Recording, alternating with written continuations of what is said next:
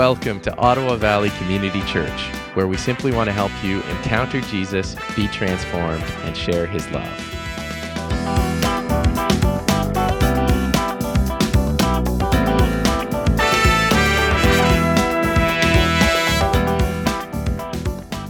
Well, we're starting a series uh, called uh, Prepared. Um, and as we're sort of thinking through what we're going to talk about this Easter season, Uh, as we were sort of preparing our hearts uh, through Lent, preparing our hearts to engage, you know, pretty deeply with the Good Friday story, the story of Jesus' uh, death on the cross, and the story, of course, of his resurrection. Couldn't really think of a better uh, text to, to go through than to look at uh, John chapter fourteen uh, through seventeen, which is Jesus' uh, teaching and Jesus' preparation for his disciples as they were about to go through all of that. Uh, this incredible text in the book of John is is just so rich and so full that uh, that we're just going to go through it over a number of weeks and begin to just dig into it, um, and just really really engage with uh, with those moments. What we're going to see about that text is that it, it's basically uh, some people would call it Jesus' last will and testament. Some people would call it um, his sort of the final discourse. It's this period of time where Uh, just the the good uh, the the Last Supper has just happened, and the disciples are all gathered in the upper room, and Jesus has this opportunity to teach, and we just want to go through that. I'm going to just read this uh, first uh, little part of the text, um, and I'm just going to check and make sure I got the yeah I'm in the right spot there. Yeah. Um, we're going to read it through once. We're just going to try to sort of take a surface look at it, and we're going to deal with one particularly difficult verse. And then we're going to dig into something that's a little bit deeper underneath it. Uh, so just bear with me as we go through. Let's just read this together. Uh, John fourteen, uh, one to uh, eleven. We're actually not going to read quite that far. It starts like this. It says, "Let not your hearts be troubled.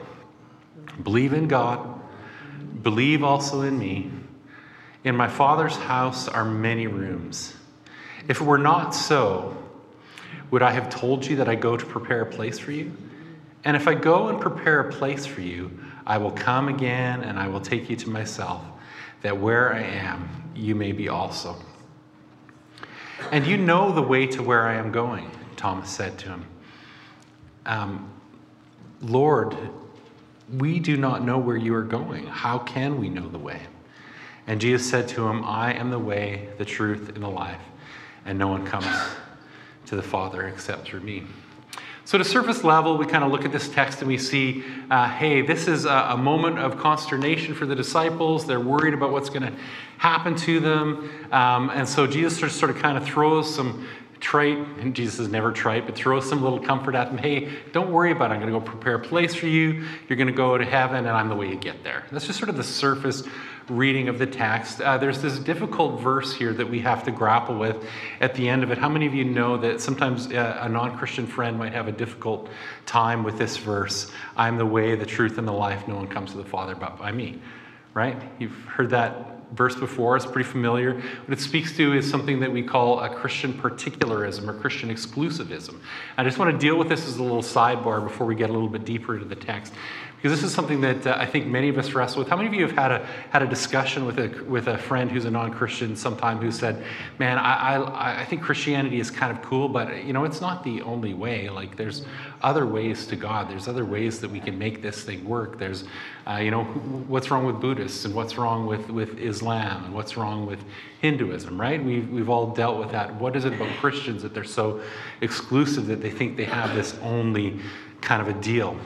Well, this is not the first time in history when this has been uh, a problem. This has not been the first time in history when people have wrestled with this. In A D two oh three, uh, there was a woman named Perpetua uh, in the Roman Empire. Uh, she's one of the, the early uh, martyrs in, in Christendom. And what she was martyred for was not because she had a belief in Christ. Uh, that was actually okay within the framework of the Roman Empire. What she was martyred for, what she was killed for, was because she wouldn't uh, bow to all the other gods as well. She was an only Jesus person, and, and basically they ended up uh, killing for her, for her for it. They, she just refused to worship other gods. And so we live in a similar society. We live in a place where uh, religious pluralism kind of kind of rules the day. Um, and the question that people would often ask you is, so what, again, what is wrong with all of these other religions? What's wrong with all of these other faiths? Why would I have to just do this Christianity thing? Why are you asking me uh, to follow this Jesus way, right? And so uh, we've got to grapple with a few different things here. The first thing is, is that it's just, from, from even from a logical perspective, it, it's not possible to take the world religions and line them up with one another and say that all of them are true. Uh, if you take something like Islam, and, and even, let's not even compare Christianity, but say you take something like uh, Islam and, and Buddhism and compare them. Well, in Islam, God is a personal God. In Buddhism, there is no personal God. Can those both be true? Can God both be personal and not personal? Uh, in Islam, God is a creator God. Uh, in, in, in Buddhism, there's no creator. Uh, in Islam, there is sin that needs to be grappled with. Well, in, in uh, Buddhism, sin isn't even a concept that is, is a part of it, right? Uh, in Islam, uh, there's a possibility that your eternal soul matters, and it goes on and it faces judgment. But in Buddhism, um, there's not even an enduring soul. You don't have a soul that endures as a specific personal living entity. Can both of those things be true? Um, in terms of uh, Islam, there's a, a way or a path to salvation. It's not the same path that we would see as Christians. It's a path that happens through works. Uh, but in Buddhism, there is no path to salvation. It's a nihilism. Everybody just becomes everything, or everybody becomes nothing, depending on how you look at it. Right, so you look at even those two religions, and you see that they both are, are exclusive. They're both, uh, they're both different from one another. The things that each one says is true, uh, they can't both be true. So we have a problem with that idea that all religions are true. It's not something that can be supported uh, by any kind of rational argument, or not something that can be supported logically. Uh, the other uh, thing that we have about, about Christians, the other sort of argument against uh, Christianity as a, as a faith that is Uh, what we would say is, is the only way, is that people would look at us and they would say what? They would say we're arrogant, right? It sounds pretty arrogant to say it's kind of my way or the highway, right? And so we want to, we want to of course, approach our friends with humility, and we want to uh, wrestle with that, with, with giving people dignity and caring for people and walking them through things relationally. But at the same time, what we can't do is allow people to say that because Christians appear arrogant, their beliefs are necessarily untrue, right? That's a logical fallacy. It's, it's, um, it's an argument ad hominem. It's an argument that sort of says, um, hey, because a person's character isn't true or isn't good, or I don't like that person's character, what they believe must not be true.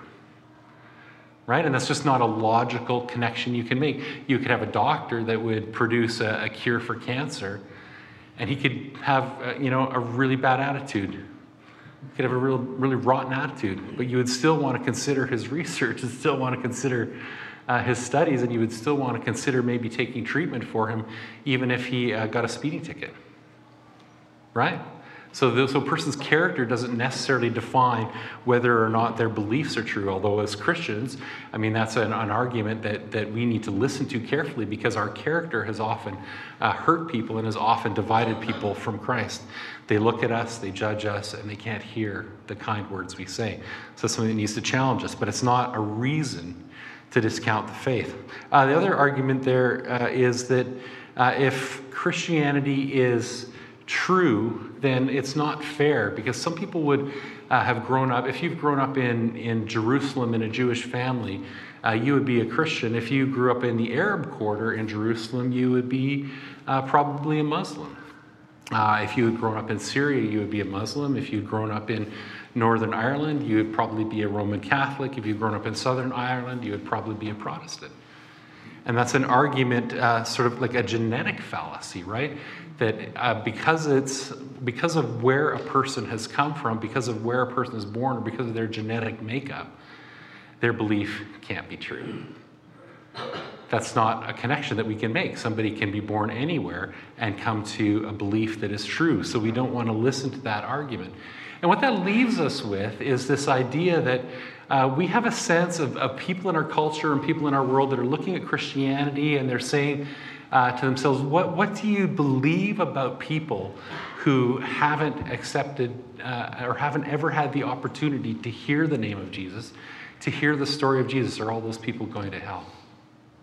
And Paul answers that really clearly in the book of Romans when he says, um, hey, uh, well, I'll look at the text here. Um, this is Romans chapter one, nine, and he's talking about all of humanity. Since what be, may be made known about God is plain to them, because God has made it plain to them. For since the creation of the world, God's invisible qualities, his eternal power and divine nature have been clearly seen, being understood from what has been made, so that people are without excuse. That there is a way in which we can see something of God, see something of who he is. And we know uh, from, from what we understand as Christians, from the revelation of Jesus and who he is, through the character he displayed through his life, that he is good, that he is just, and that he is kind. And so what we know from that is that Jesus will judge us based on what we know. And that's what we see in this passage in Romans, that we are based on the knowledge that, judged based on the knowledge that we have. And so God looks at somebody on the far side of the world who has never heard the story of Jesus. And this is what theologians uh, who and, and apologists who look at this believe, is that if they don't know, and if they haven't heard the story of Jesus, and they pass into the arms of the Father, that, and they pass into, in, into death, that they are judged by the posture of their heart towards God based on what they knew.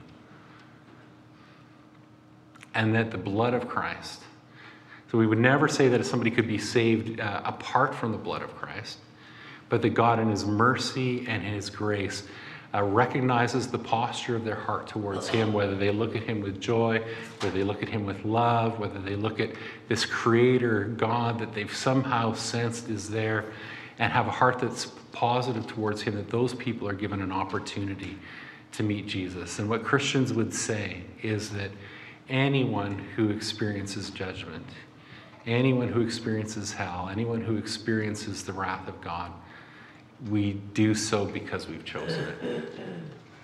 Because God is kind and he is good and he is merciful. And so the claims of uh, Christian exclusivity or Christian particularism stand on that basis, that we know that God is kind, we know that he is generous, we know that he's good, we know that he uh, is inviting people into his kingdom, and our job is simply to make him known and to proclaim that way towards him.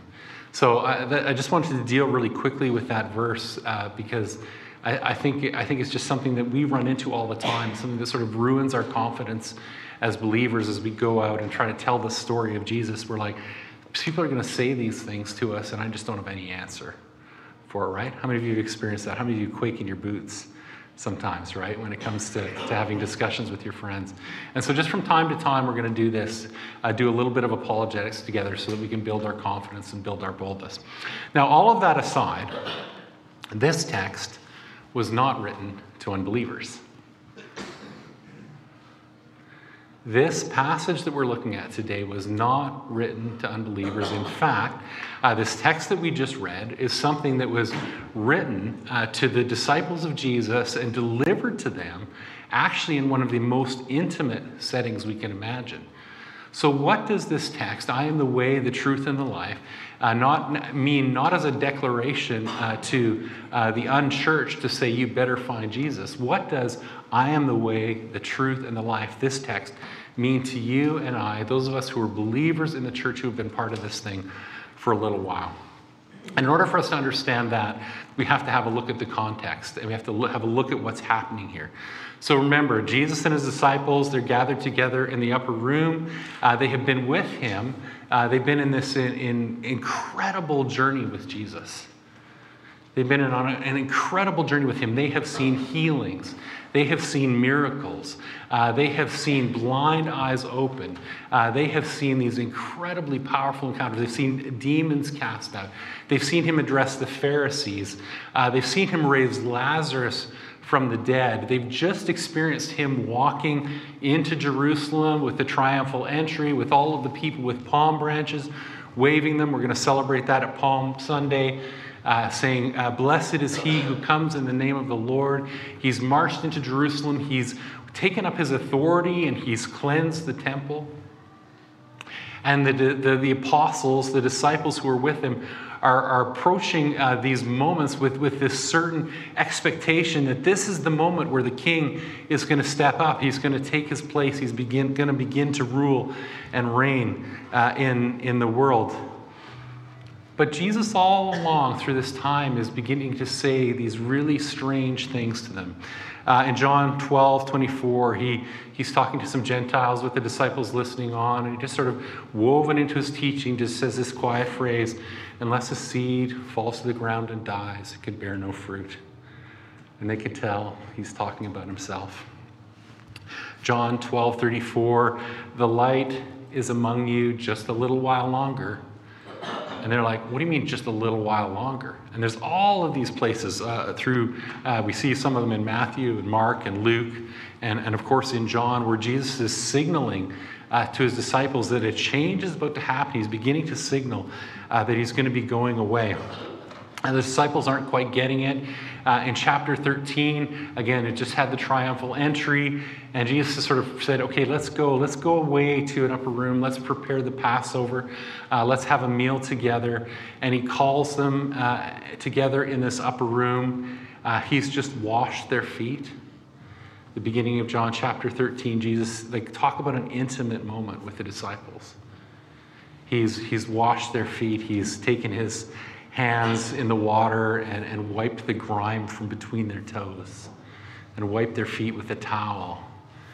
Again, an intimate moment. He's had this incredible, excruciating, painful, grief-filled moment with uh, Judas, where he looks at Judas and Judas looks him in the eye, and Judas knows that Jesus knows Judas is going to betray him, and Jesus knows that Judas is about to betray him, and they have this moment where Jesus says, what you're about to do, go and do it quickly. And it says, and Satan entered into Judas, and he goes out, and he, and he goes to betray Jesus. All of these things are coming uh, to this conclusion. And at this moment, Jesus knows that this is his last chance to impart something really rich and really deep uh, into the life of the disciples. Uh, he's just about just moments away from walking a path from the upper room to the Garden of Gethsemane, where he is about to sweat blood as he cries out in anguish before the Lord and prepares his heart for the cross. And so he's got this moment, and he sort of begins to, to resurface this idea that he's going away. He says, little children, uh, yet a little while I am with you. You will seek me, and just as I said to the Jews, so I now also say to you, where I am going, you cannot come. Where I'm going, you cannot follow me now, but you will follow afterwards. And their expectations about their glorious future with the Messiah begin to just evaporate. They begin to be, uh, uh, be shaken. They begin to be Uh, troubled in heart. And Jesus sees this troubling in their hearts, and he says this, he says, let not your hearts be troubled. Believe in God. Believe also in me. They're beginning to see that they're about to experience some grief in their journey with their Savior. And that word uh, troubled, uh, that Greek word tarasso, means to put something in motion that ought to be still. To take something that was solid and to begin to kind of rock it back and forth. Can, can you sort of imagine, you know, Seth Stello or Simon's guitar is it's sort of on a stand there, and one of the little kids are just standing beside it going, how many of you would begin to feel like somebody go and catch this thing, somebody go and stop it from falling over? Uh, an inner emotional agitation. Uh, they're beginning to be stirred up and beginning to be upset. And it's because uh, this view that they have, and we can look at that image with the arrow, uh, they, ha they have this expectation going forward that Jesus is going to come. He's going to come into Jerusalem. He's going to begin to deliver them materia materially. He's going to sort of, uh, they, they imagine, they're probably imagining different strategies that Jesus could take. He's going to go into Herod's palace. Uh, he's going to confront Herod. Uh, he's going to have Herod's guards lock Herod in chains. Jesus is going to assume control of the Jewish military. At that point, he's going to appoint his wonderful disciples, amazing positions of authority in this new leadership structure he's got. They're pretty excited and are arguing about who's going to be the greatest. Um, uh, somebody's going to get to be commanding the military. Somebody's going to be in charge of the ministry of get us some falafel quick. I don't know what it is. Um, but they're going to begin to put, put that structure together. Uh, those soldiers, Herod's people, are going to sort of push the Roman soldiers out of Jerusalem. They're going to be able to fortify the walls. They're going to be able to call people in the country to strengthen the defenses. And eventually they're going to be able to move and take over the land that is, was once the promised land and make it their own again. These are their visions, their ideas of what it was like. And they've had this amazing trajectory with Jesus, this amazing journey of ministry, of power ministry, of healing, and of deliverance. Like, like they, they're just expecting there to be more of it. And Jesus takes this hoped-for trajectory, this expectation, and he begins to shake it. He begins to shatter it. As we look at that image, next image there, we see as Jesus tells them he's going to take a hard turn vertical, uh, they're left with troubled hearts. One, they, they, what they'd expected was going to happen isn't going to happen. And two, they just love him. They love him, and they expect that they are going to be filled uh, with grief. They've seen and heard stories of messiahs before. Jesus was not the first person to uh, have been thought to be the Messiah. There have been other messiahs who were killed and who died. And what do you do when your Messiah gets killed? You pack it in and go home and look for a new one. And so they're experiencing this turmoil. What do we do next? And Jesus answers this turmoil, not, not, not in, in, in a way that we would expect. Like, you would kind of expect him to, I don't know how, how we would expect him to answer it, but sometimes to really understand sort of what's going on behind the scenes, what's going on in the disciples' hearts, uh, to know what the question they really have is, you need to look at Jesus' answer to know what it is. And so he answers the turmoil of their hearts uh, with this next verse in verse two. And he says this, he says, "In my Father's house are many rooms. If it were not so, would I have told you that I go to prepare a place for you? And if I go and prepare a place for you, I will come again and I will take you to myself, that where I am, there you may be also." Well, why is the solution to the turmoil of their hearts uh, an encouragement that he's about to prepare a room for them? It's because what they're worried about is their home.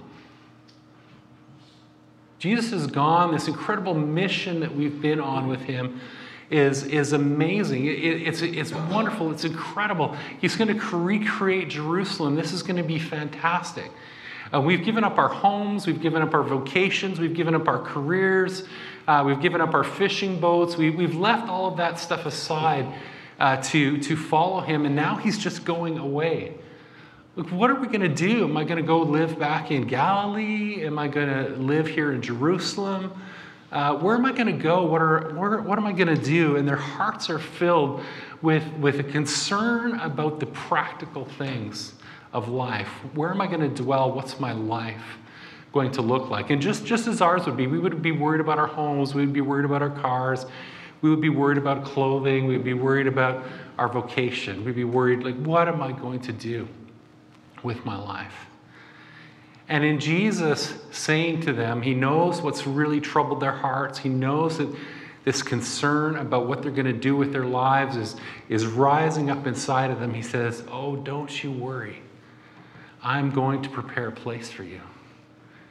And what he's doing in that is, is, is he's saying, you need not be concerned about your homes. You need not be concerned about your food. You need not be concerned about your cars. You do not need to be concerned about this mission ending, because the mission goes on.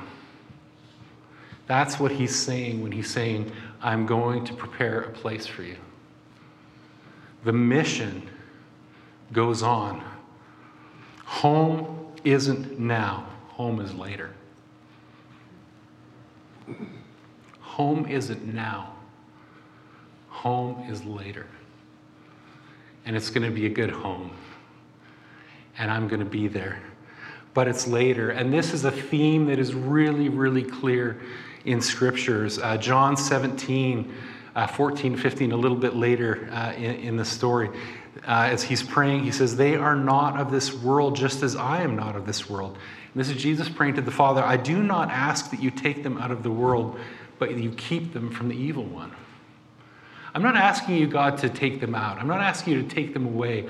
But while they're here, while they're on mission, while they're doing the stuff, would you protect them from the enemy? Uh, we look ahead to Hebrews thirteen, uh, the author of Hebrews expressing this, for here we have no lasting city. We have no lasting home, but we seek the one that is to come. We look at First Peter two eleven. Beloved, I urge you as sojourners and exiles to abstain from the passions of the flesh, which wage war against your soul. You are sojourners and strangers. And so in this text for us, as Jesus' disciples, imagining what our lives are going to be like, he is uh, enthroned in heaven right now. We are living in an in-between time. We are concerned about our homes. We are concerned about our cars. We are concerned about our vocations. We are concerned about all of the stuff that we have to do, and we need to remember home isn't now. Home is later. Amen. Amen. We are on a mission right now. We are on the road right now. We are following Jesus right now. So as a, as a devotional question for you, as a practical application question for you, are there ways in which you, are there ways in which I am living impatiently right now? Trying to make heaven now. Trying to make heaven's home now when I ought to be on mission. Is my heart troubled because I am concerned so much about the details of my life, the details of my security, the details of my happiness, that I don't have a hold of the idea that I'm meant to be a road warrior? Are there ways in which you are a homebody when God is calling you to be a road warrior? There sure are in my life. There are ways in which I seek security, which I seek comfort, where God says, comfort isn't now, buddy, comfort's later. Right now, you've got a job to do. And is it possible that there is even more joy in the adventure than there could ever be in the comfort of home? Than there could ever be in having things work out just the way we want? Is it possible that the mission he's calling us into, is it possible that the adventure, that the challenge he's calling us to is way more fun than it would be if we just keep things the same and keep things secure and keep things feeling like home? Don't let your heart be troubled about this home thing, because the joy is on the road. The joy is on the mission. The joy is out there. What is he calling you to do? And so Jesus goes on, uh, he says, and if I go, I prepare a place for you. I will come again and I will take you to myself. And this is really interesting, because I, I think I'm going to unpack this for us. I think this actually speaks to a question of identity that we wrestle with. And if I go and prepare a place for you. Are any of you under the impression that heaven needs much preparing? What preparing does heaven need? Like, what work does he need to do on it? Did God make it too small? Jesus needs to, you know, sort of file some for some kind of building permit so they can build an addition? Right? Is that what, what needs to happen in heaven? Uh, is the furniture old? He needs to make a trip to IKEA before we can show up? We need to update the furniture? Are the streets of gold, are they a little tarnished and he kind of needs to polish them up, or are there cobwebs in the corners? Is, is, the stat, is, is heaven run down? What's he saying? What do you mean you have to go and prepare a place for me? What, what's he getting at here? He says this, he says, and if I go, I will prepare a place for you. I will come again and I will take you to your room? No. I will take you to myself. The place that he's preparing for you is not a place at all, it's a person. You know, and that is something that speaks to uh, our questions uh, of identity. I don't know, I don't know what it's like for you, but when, when you imagine heaven, when you imagine that glorious future, what of yourself do you imagine getting to take into it?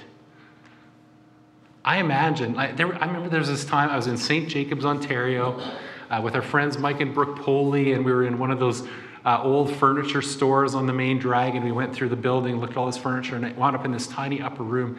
And I walked into this room and I saw the most beautiful, comfy reading chair you've ever seen.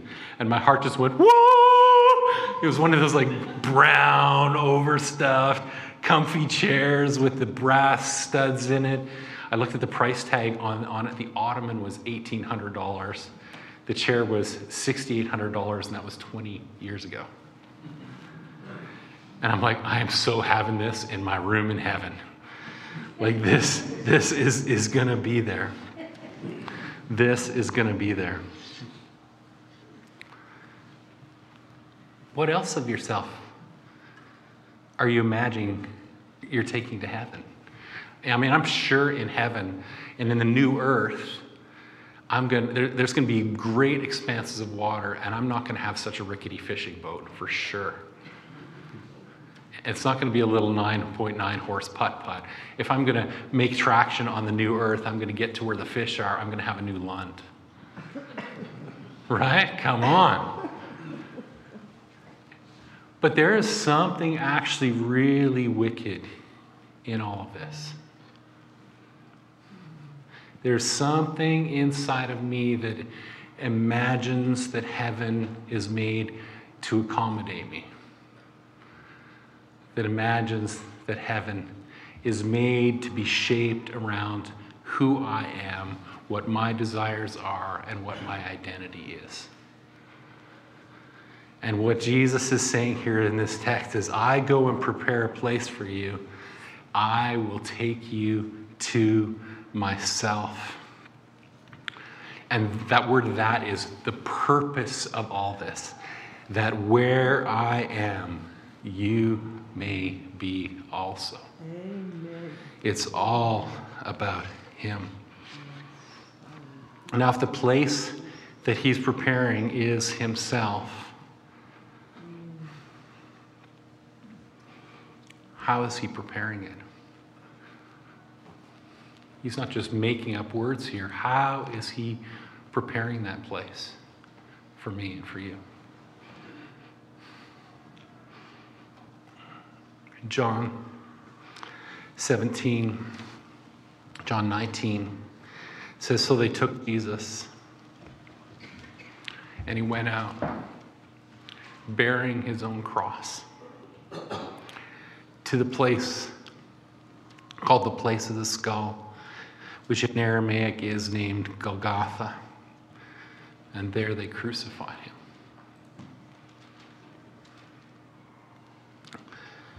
Later on, when the soldiers had crucified Jesus, they took his garments and they divided them into four parts. But for his tunic, they cast lots. Let us not tear it, but cast lots to see whose it shall be. They stripped him naked. And after all this, this is just snippets from the story of the crucifixion. After all this, Jesus, knowing that all was now finished, he said, to fulfill the scriptures, I thirst. And a jar full of sour wine stood there. So they put a sponge full of the sour wine on the hyssop branch, and he held it to his mouth. And when Jesus had received the sour wine, he said, it is finished. And he bowed his head and he gave up his spirit. That room, that dwelling place was prepared by Jesus for you with his suffering, with what he endured on the cross. And what he did on the cross was only one simple task when it came to preparing that dwelling place for you. He unlocked the door. That's what was wrong with your dwelling place. That's what needed to be fixed. That's what needed to be prepared. Jesus endured the cross to open the door to the dwelling place with him in which you could spend eternity. The door is wide open. It is his place. It is him. And he has opened the door. Home is not a place. It is not a place of our identity. It is not a place where we bring ourselves. We see in Revelation twenty-one, twenty-two, and I saw no temple in the city, for its temple is the Lord God Almighty. There is no building. The temple is the Lord God Almighty and the Lamb. And the city has no need of sun or moon to shine on it, for the glory of the God of God gives it light, and its lamp is the Lamb. He is the light in the room, and he is the room itself, and he is the door that is open. It's all about him. And what does my overstuffed chair from Saint Jacobs have to do with that? Absolutely nothing. We lay down our identity.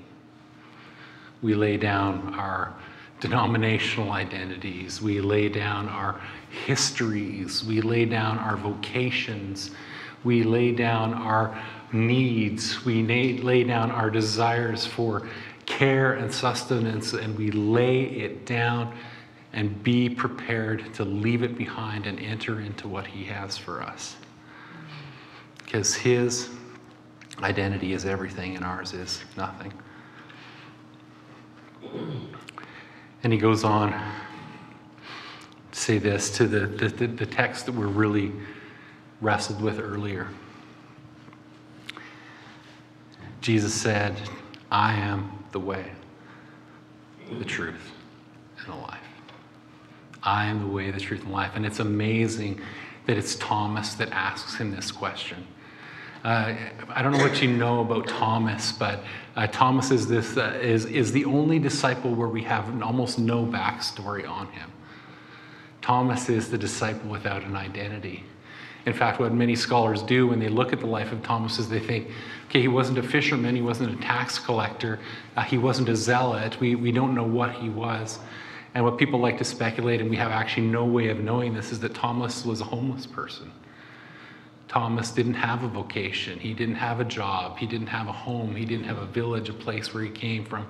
He was just a person who wandered, and, and Jesus found him and, and invited him into the journey, this, this incredible homeless person who uh, was walking with Jesus. And, and what I love about that, what I love about this character Thomas, who had almost no identity before Jesus, is that of all the disciples and all their missions work and everywhere they went, Thomas went further on the journey than any of them. Thomas went beyond the Roman Empire. And as uh, church history tells us, and sort of the legends of some of what we see in, in the Far East and, and in India, is that Thomas went outside the safety of Roman roads and went outside the safety of the Roman world. And he made his way to southern India, uh, to what is called Tamilia, which is the southern tip of that continent or of that, uh, that country of India. And he made his way there. And Christians there point back to the life of Thomas. Isn't it interesting that the disciple with the least identity followed Jesus further on the journey? And so are we there? Are we willing to be people without anchors in our identity, anchors in our security, attachment to our homes, attachment to our cars? Are we people that see him as the way, the truth, and the life? And that word there, I am the way, the truth, and the life, that I am echoes uh, from the Septuagint, uh, Jesus, uh, God saying to Moses with the, the burning bush, I am that I am. Jesus says it with that level of gravity. I am my identity, who I am. I am the way. I am the truth, I am the life, the way, I am the hodos, the Greek word, I am the road that you're walking on. I am the truth, uh, the Greek word aletheia, I am the grounded reality, I am what is ultimate, I am what is true, uh, nothing is more real than me, nothing exists apart from me, I am the truth, and I am the life. I am your physical existence in the future going forward. And you don't have that at all without me. He is the road. The road is our home. He is the truth. His reality is our identity. His reality is our message. His reality is our mission. He is the destination. He is the home at the end of the road, and he is the strength that gets us there, that moves us along the road. And so, be comforted, you troubled ones.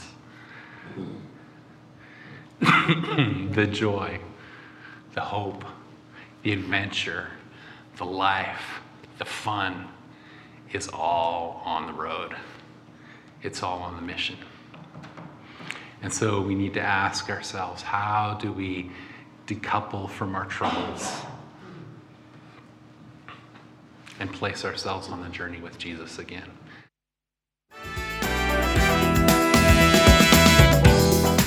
Thanks for joining us. To connect to the ministries of Ottawa Valley Community Church, visit o v c church dot c a.